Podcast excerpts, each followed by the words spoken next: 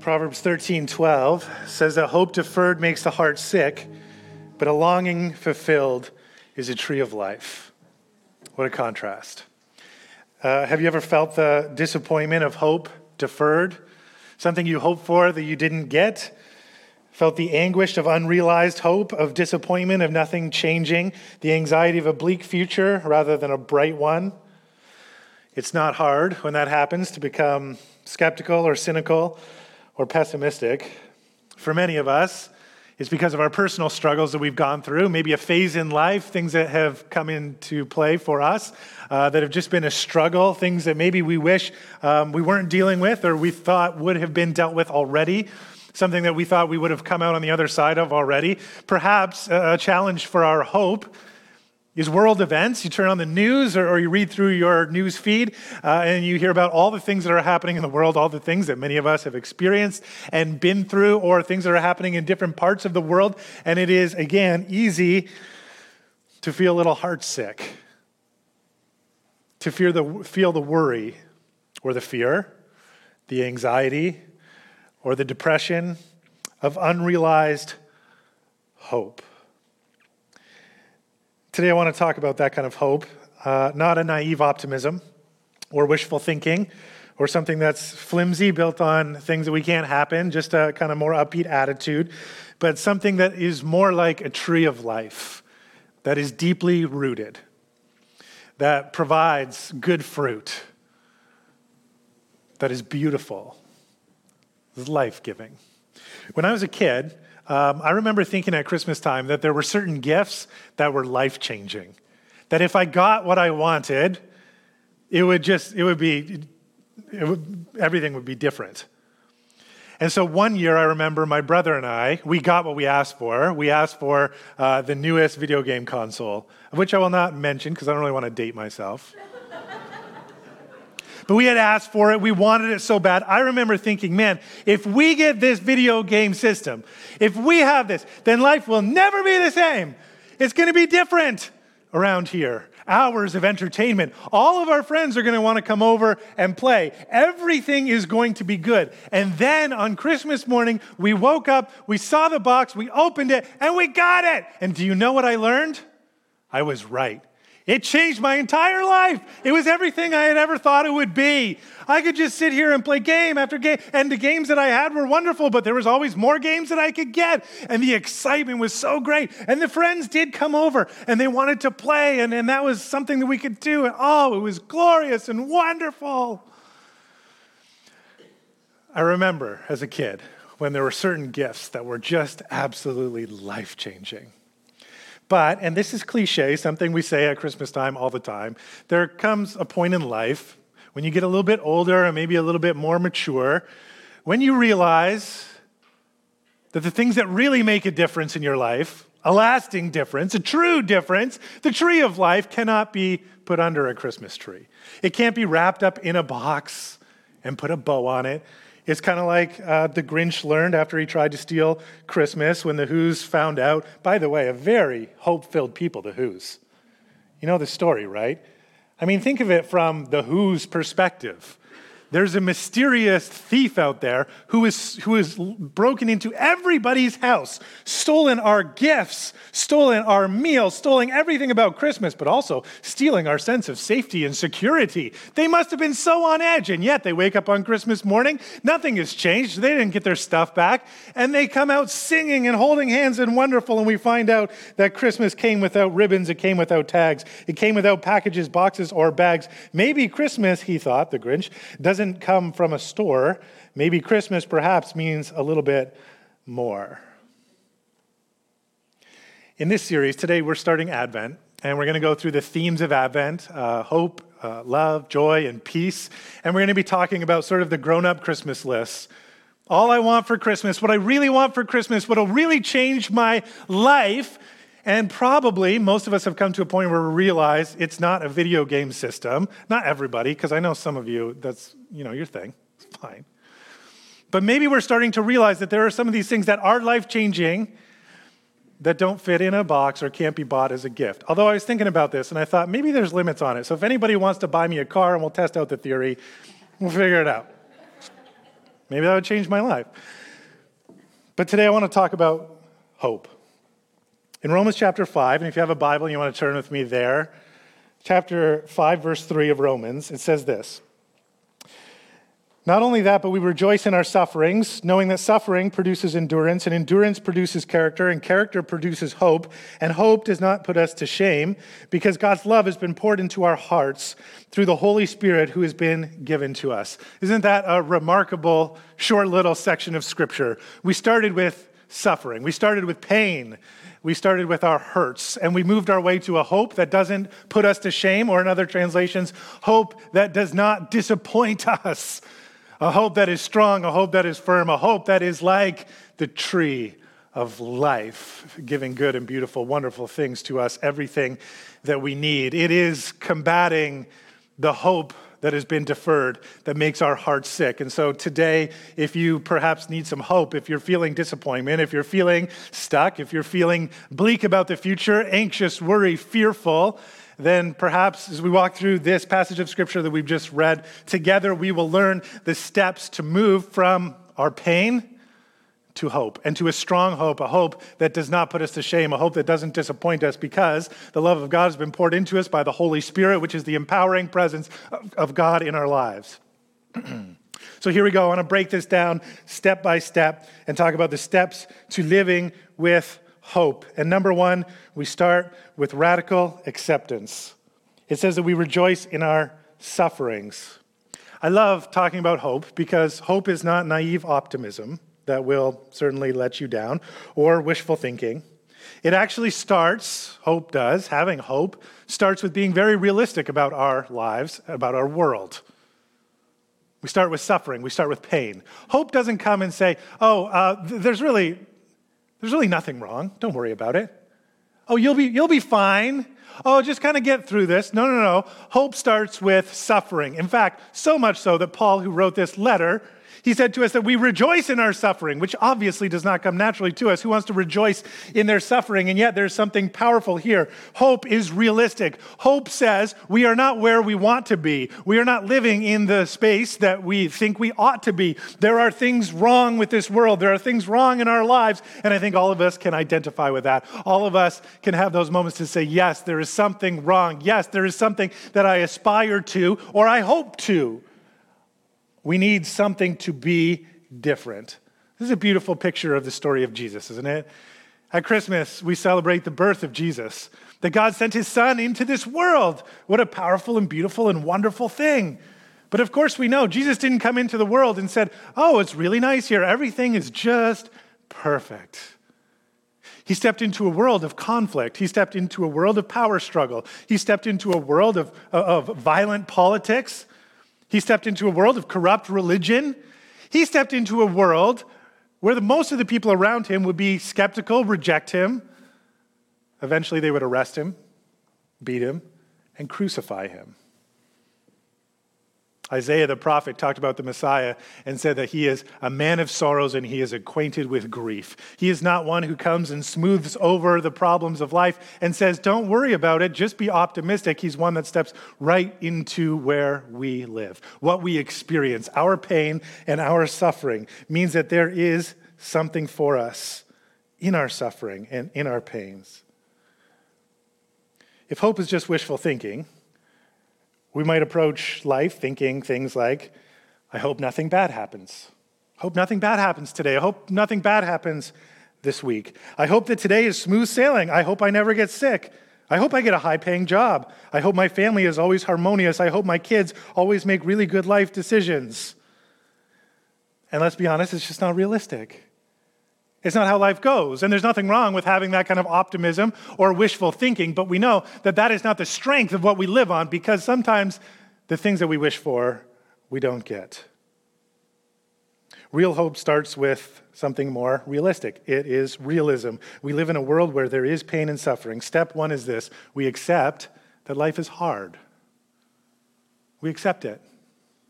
Life is hard sometimes.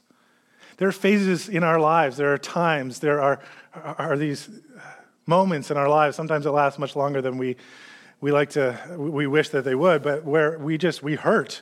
we're in pain, where we struggle. We start, if we're going to have hope, not by ignoring those things or sweeping them under the rug, but by acknowledging them, by being realistic about them. I think, and maybe this is human nature, it is, at least for many of us and certain kinds of uh, personalities, is when somebody's going through something difficult, we just want to solve the problem. Uh, just let me give you the advice. Let me tell you how to get out of this. Uh, let me, you know, in church context or religious context, sometimes it's let me just give you the verse or just say a little prayer and let's kind of get through this and let's move on. I think in the church in general, in these communities, we need to do some work of, of learning, maybe relearning what it is to grieve and mourn. If we are going to move past our pain, we need to first live in it, acknowledge it, and to deal with it. This is important. Later in this, uh, this letter that Paul writes to the Romans, chapter 15, he will say that you need to rejoice with those who rejoice and you need to mourn with those who mourn. I think as a community, we, le- we need to learn again what it means to sit with people and to mourn when they're mourning, to grieve when they're grieving. Not to rush it away and say, oh, we can fix this. Oh, it's all better. Oh, just, yeah, it's going to be okay. But instead, sometimes there's nothing we can do except sit and we grieve together. We mourn together. We cry with one another. We enter into other people's pain. We empathize with them.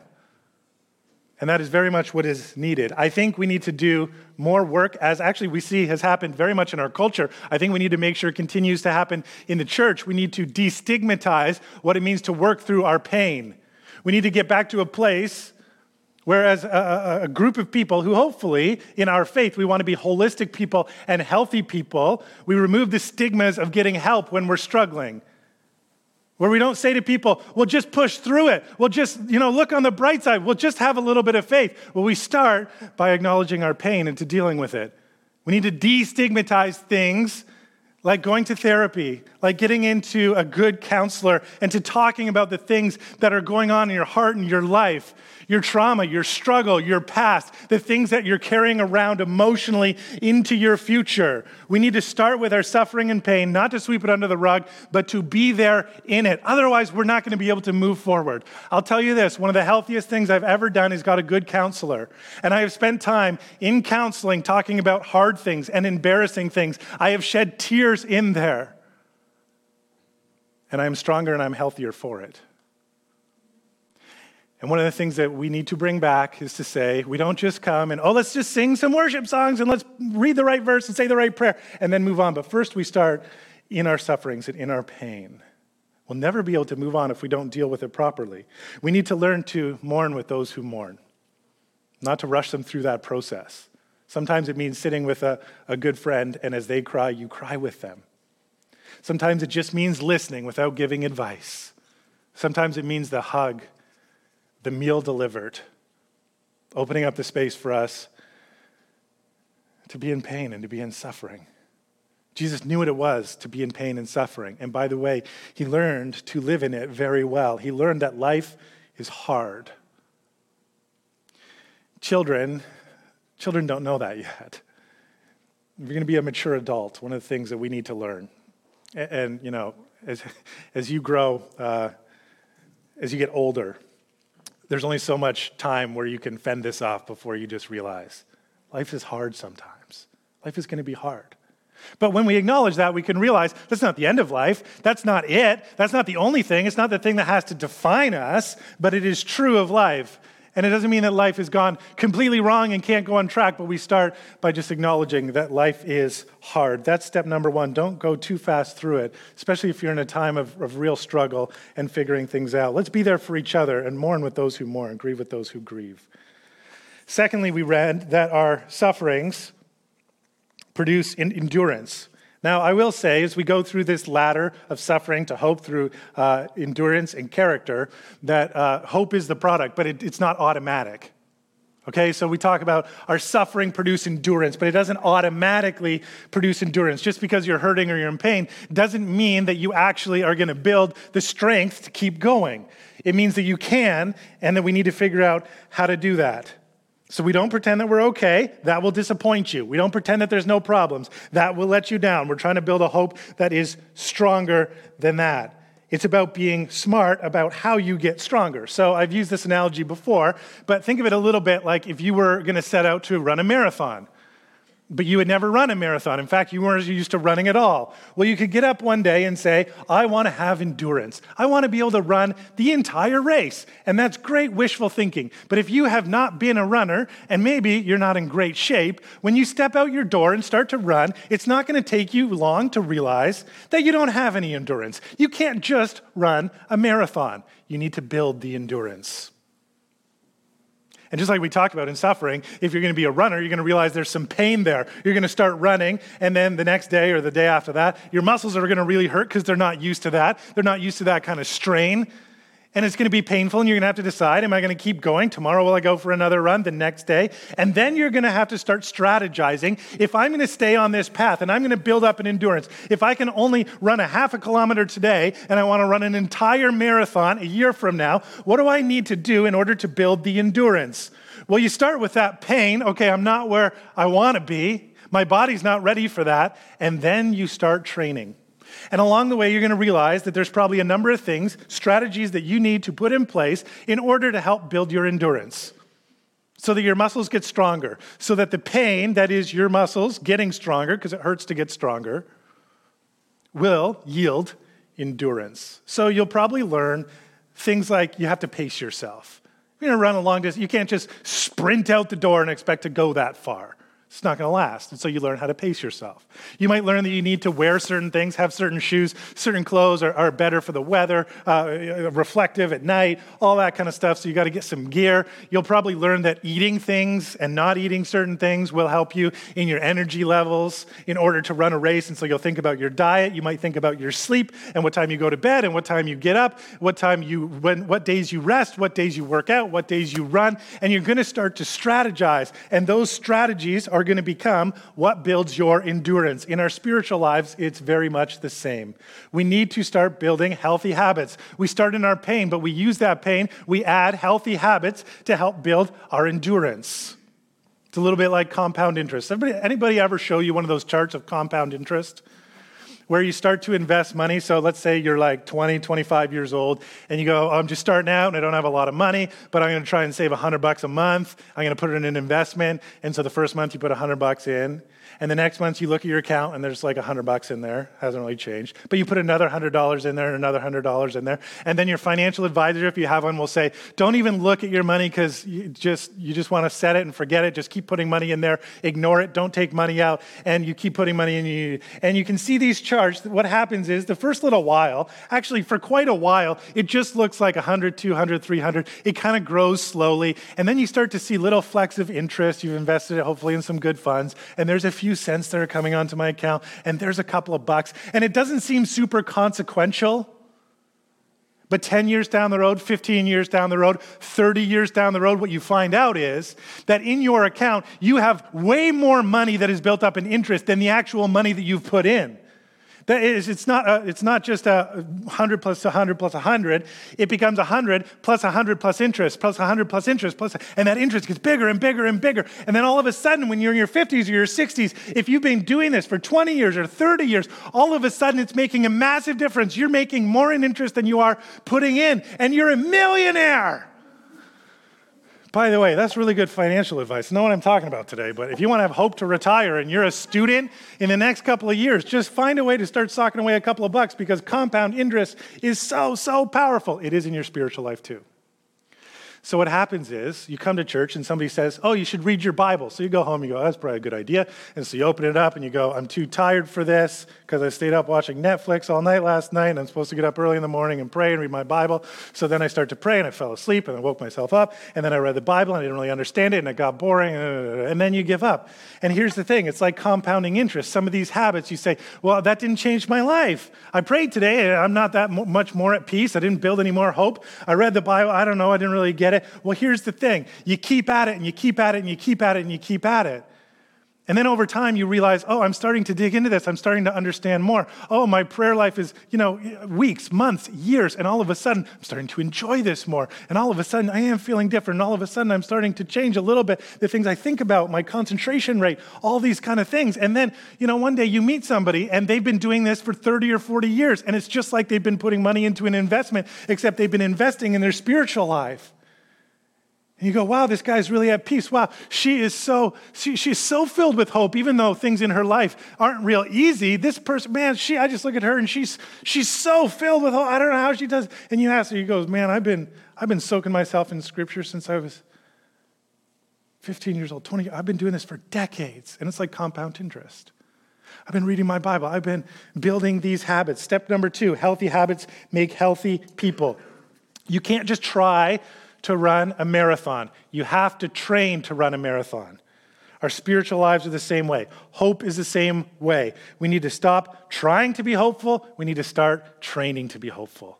And how do you do that? You start to build healthy spiritual practices and you invest in them over and over and over. And when they don't feel great at the beginning, you push through that. When you quit because, oh, I forgot today, oh, I was too tired today, then you dust yourself off and you say, that's okay. Tomorrow I start again and you immerse yourself in Scripture, in the words of Jesus. Read through the Gospels a chapter a day, read through the Psalms a chapter a day. Some people read through an Old Testament chapter, a New Testament chapter, and a Psalm each and every day. And you go, man, it's hard at first. But listen, over five years, 10 years, 20 years, 30 years, 40 years, this is going to compound like interest and change your life. Let me talk about some practices for the Christmas season, can I? These will change us because we are conditioned uh, to just go along with the practices that are most popular, usually uh, the ones that are very cultural for us. Christmas season for most of us is what? Super busy, kind of stressful. I got all this stuff I got to buy for, it's expensive. So, what if we thought, for my hope, my endurance to get stronger, what are the habits, the strategies, spiritually speaking, that I need to invest in to help me endure in a world that is saying, uh, get busier, go faster, buy more stuff? Well, here's just a few. And there's a lot. I've talked about prayer and scripture. Uh, those are some of the most foundational ones I would always recommend. Here's some that maybe in the month of December you could really uh, focus in on that maybe aren't quite as popular. Many of us will celebrate. By the way, celebration is a really good spiritual discipline to be grateful, to be thankful, to take some of what God has given us, to throw a party, to be with uh, family and friends, and hopefully even invite people in that maybe don't have their own celebration. That is powerful. But also in this time of hyper celebration and always saying yes to everything that makes you feel good, eat more and drink more and buy more, here's a real powerful one fasting. What if you picked one day a week, all the way from now until Christmas? Where you fasted. You didn't eat anything during daylight hours, let's say. You woke up, I'm going to fast. And here's, here's why. You go, what's, it going to do? I'm just going to be hungry. Yes, you're going to be hungry. But what it's going to remind you of is that we live in a world that says the best possible life is the one where you get to say yes to every desire. Oh, you want this? Oh, this is going to make you feel good. Yes, I like that. This will make you feel good. Yes. You want more to eat? Yes. You want more to do? You want more entertainment? Yes, yes, yes, yes. Fasting is us saying no even if it's not the, the thing that feels the best, to remind us that self discipline is important, to remind us that the most important things in life aren't just pleasure, aren't just feeling good. In fact, that doesn't lead you to a really strong and powerful life. Not that there's, you know, bad, it's not bad to feel good. Uh, but if we want to get stronger, if we want to build endurance, if we want to have hope, we need to learn life is hard and you don't always get what you want. A great way to learn that is to say no to yourself. I'm not going to eat lunch today. And I'm going to get hungry and I'm going to feel it. And I'm going to get hangry. And then I'm going to ask myself, why am I so upset with my coworkers and my family? Why am I lashing out at them? And you're going to learn something about yourself and your spirit and where you're at. And you're going to bring to that to God in prayer. And He's going to work on your heart and your mind and how you see things. It's a, a powerful uh, path against that idea that says just say yes to everything, seek pleasure in all things. How about this one? Generosity.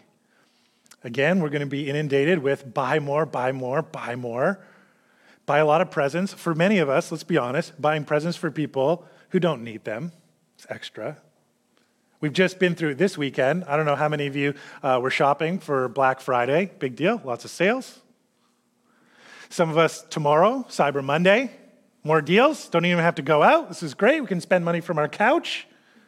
And then we'll come to Tuesday, which is Giving Tuesday. And perhaps you'll take the opportunity on Tuesday to find a charity that does really good things to help people who are in need, and you'll make a donation, and you'll just fight that little thing that is telling you that Christmas is all about more, more, more stuff, stuff, stuff. Consumerism, materialism. And the way that you fight that is through generosity. And what if you started to make generosity a pattern in your life that every time you made some money, this is something I'm trying to teach my five year old because money is something that grabs onto our heart and, and, and just won't let go. So we're trying to teach our kids right from an early age. We, we get them to do jobs, we have little jars, we get them allowance. First one we do is give, next one we do is save, next one we do is spend. What if adults, we just learn that? Every time I get something, I'm giving it. I'm going to practice generosity. And the first time, you might just feel like you have a little bit less money than you did before you gave. But if it becomes a pattern, a healthy habit in your life, it's going to make you healthier with money, your view of the world, your view of what you have, your view of how you can help other people. How about Sabbath? The calendar gets it so busy in December for so many of us. And I wonder this year, because we missed out so much last year, if this year a lot of, oh, I just want to do everything again and go to all the parties and see all the people and the work thing and the family thing and the this thing and then that thing and just load it up.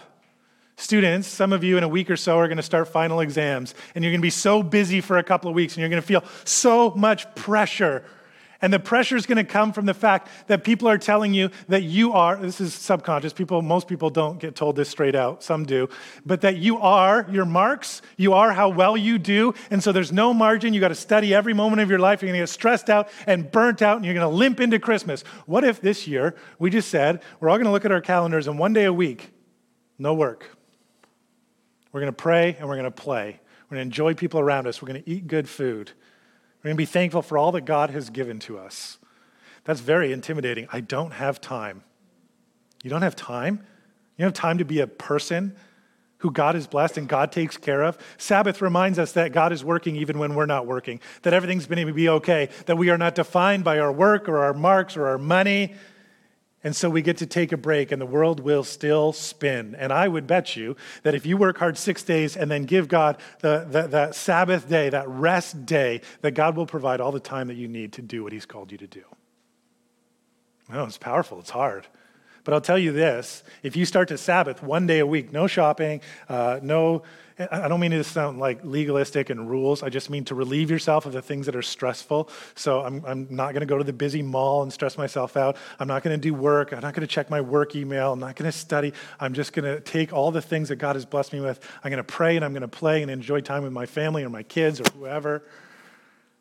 And just remember that you're not work. Something doesn't define you.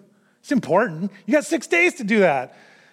But I bet if you make time for God, God's going to make time for the things that He's called you to. It's a powerful thing. So we do these things, we start to build these healthy rhythms. They make us healthy, and we start to realize that we have endurance, that now we have some of the building blocks to go through some of the struggles and some of the pains that life brings. We're stronger than all that kind of stuff because we rest and because we're generous and because we're fed on scripture and because we connect with God in prayer and because all these things start to make us healthier people that can run further and run faster. And that produces character. Now we're into formation. Character is about consistent commitment to Christ, not just doing things to help me get through tough times. Oh, I'm having a bad day, so how do I get through this bad day? But it's the endurance of day after day after day, relying on Christ, committing to Christ, who strengthens us.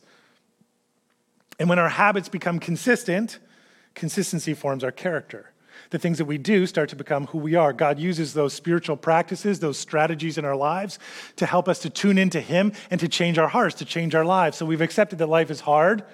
We've realized that healthy habits make healthy people, so we commit to them, and then the consistency forms our character over time again. It's like that insurance, insurance. It's like the interest that builds up and builds up and builds up, and now all of a sudden we go, now, yeah, it's taken a while, but I am becoming a different person. That's why habits are so important.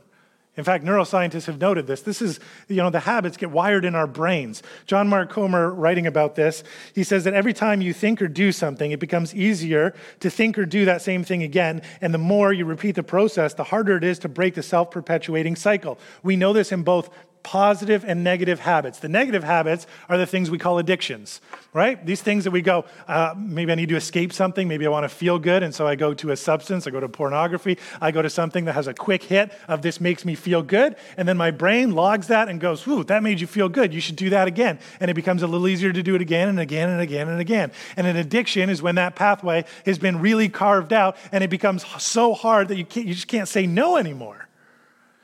But it works the other way too these healthy habits that we have, the consistency that we have, starts to build our character, starts to change us who we are, becomes easier to say yes to the good and healthy things in our lives, becomes easier to pray, becomes easier to be patient, it becomes easier to be loving, it becomes easier to have hope. We're building our character. We're being formed. We're not just trying to be different people, we're training to be different people. And this is the training God that the Spirit of God uses to change our hearts and our minds. We're becoming different people. We're not just the kind of people who say, oh, I should be less cynical or less pessimistic, more optimistic, but instead we're becoming the kind of people who can live in hope. Because every day we go to the hope. Every day we live in the hope. Every day we focus on what God is doing in our lives. We resist the urges to, to, to accept that pleasure is our hope. So that when we don't, we're not living in a pleasure filled time, our hope doesn't go away. It's stronger than that. Our hope is on Christ. Our hope is on a person. Our hope is on an event, which is the cross and the resurrection, the power over death and sin in our lives. And that's what we finally come to. In patience, we see that the pain and suffering was never wasted in our lives. That if we played our cards right, it produces endurance, and endurance, character, and character, hope and a hope that will not disappoint us, a hope that is strong, a hope that is founded on the love of God that has been poured into our hearts through the Holy Spirit. Because we live in that hope and we've, we've immersed ourselves in that hope so, so much. And so, what is that hope? If it's not just optimism, oh, I hope tomorrow will be good. Well, what if it's not good? Does your hope fall apart? Hope is the certainty that God is with us and all will be well.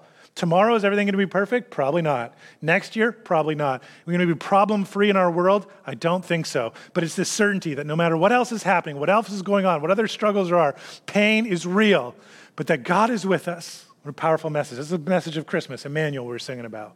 And all will be well. I'll build my life on that. Jesus was sent in the world to, to show us that, not to sweep suffering and pain. No, he lived, man of sorrows, acquainted with grief, remember, arrested and beaten, crucified, but with this deep hope and certainty that God was with him and God is with us and all will be well. And you see how the story, he transforms the story of pain. You go, oh, the, the cross is it. That's it. He loses. And yet in the resurrection, he shows all really will be well. That's the hope. That's the hope of Christians. That's what we believe in. All will be well. How do we know? The resurrection shows us that even if pain and struggle and strife and evil and everything terrible seems like it's going to win, all will be well because what happened to Jesus in the resurrection will happen to us, will happen to the whole world. It's the renewal of the whole world. So we live in that hope and we build the kind of strong habits that build endurance and become our character and then form our hope. Hebrews 11:1 1, the author says, "Now faith is the assurance of things hoped for, the conviction of things not seen. What is hope? It's what we just talked about. That, that extremely, that certainty that God is with us. That's living in faith. It's the assurance of things hoped for. It's that certainty, the conviction. Listen, that doesn't come from just gritting your teeth. Oh, I'll just get through this. By the way, if we're going to go back to pain and suffering and endurance, in our culture, here's something I've learned. If you go through something really hard, maybe you lose a loved one, tough diagnosis, you get sick, um, something really painful, you lose a job. If you just stand out in front of everybody and grit your teeth and pretend like everything's okay, do you know how people respond? They praise you for it. You're so strong. Oh, you're doing so well. Let's be careful to let endurance do its work, to build the character, not to jump steps, because that stuff will kill you. Inside, that'll just destroy you. I'm just pushing my feelings down. I'm not really going to think about it. I'm not going to talk about it. I'm going to pretend like everything is okay. That is not the recipe for hope. We let endurance do its work to build our character and to fill us with hope. So here's my encouragement to you as we go through Christmas, a season of hope, a season where we celebrate again that God sent his son into this world to give us everything that we need. Stop trying to be hopeful, start training to be hopeful. not wishful thinking, spiritual formation. Really, let God do it. Viktor Frankl, uh, he wrote a really famous book called Man's Search for Meaning. And uh, he, he writes in there about the concentration camps in Nazi Germany. And uh, one of the things he writes in there, he talks about cigarettes. He says that cigarettes in a concentration like camp, camp like that uh, were, um, you buy stuff with it, like it's a currency, right? You trade it. They're really valuable. Um, we see the same thing sometimes, and you watch shows about prison and stuff like that, right? You use cigarettes to buy things. And actually, in the concentration camps, you could buy things that could be life and death, more food, an extra bowl of soup, which, which could be the, the, the difference between living and dying. And he said, as he went through these concentration camps, he noticed something. He noticed that when people lost hope, they started smoking their own cigarettes. Most specifically, because most people would save at least one, he noticed that when somebody smoked their last cigarette, they had given up hope. And when he saw that, he said, almost inevitably, within a day or two, that person died. They'd given up. Why?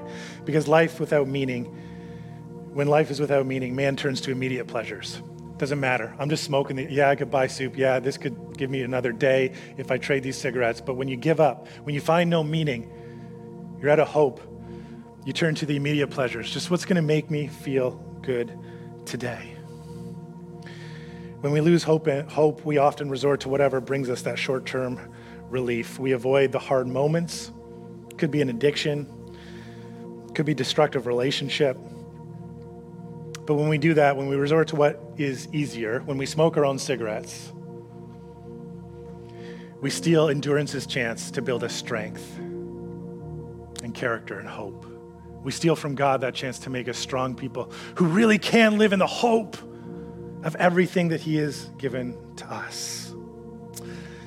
So don't short circuit endurance and the character building.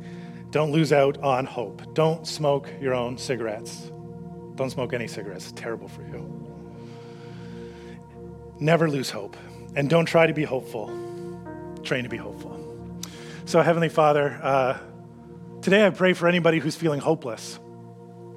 I pray for the one who's not only hurting and in pain, but the one who has heard in their own mind, a voice in their own mind that is telling them that that hurt and that pain, that suffering is permanent, that things will never change, that that is that pain, that suffering is becoming who they are.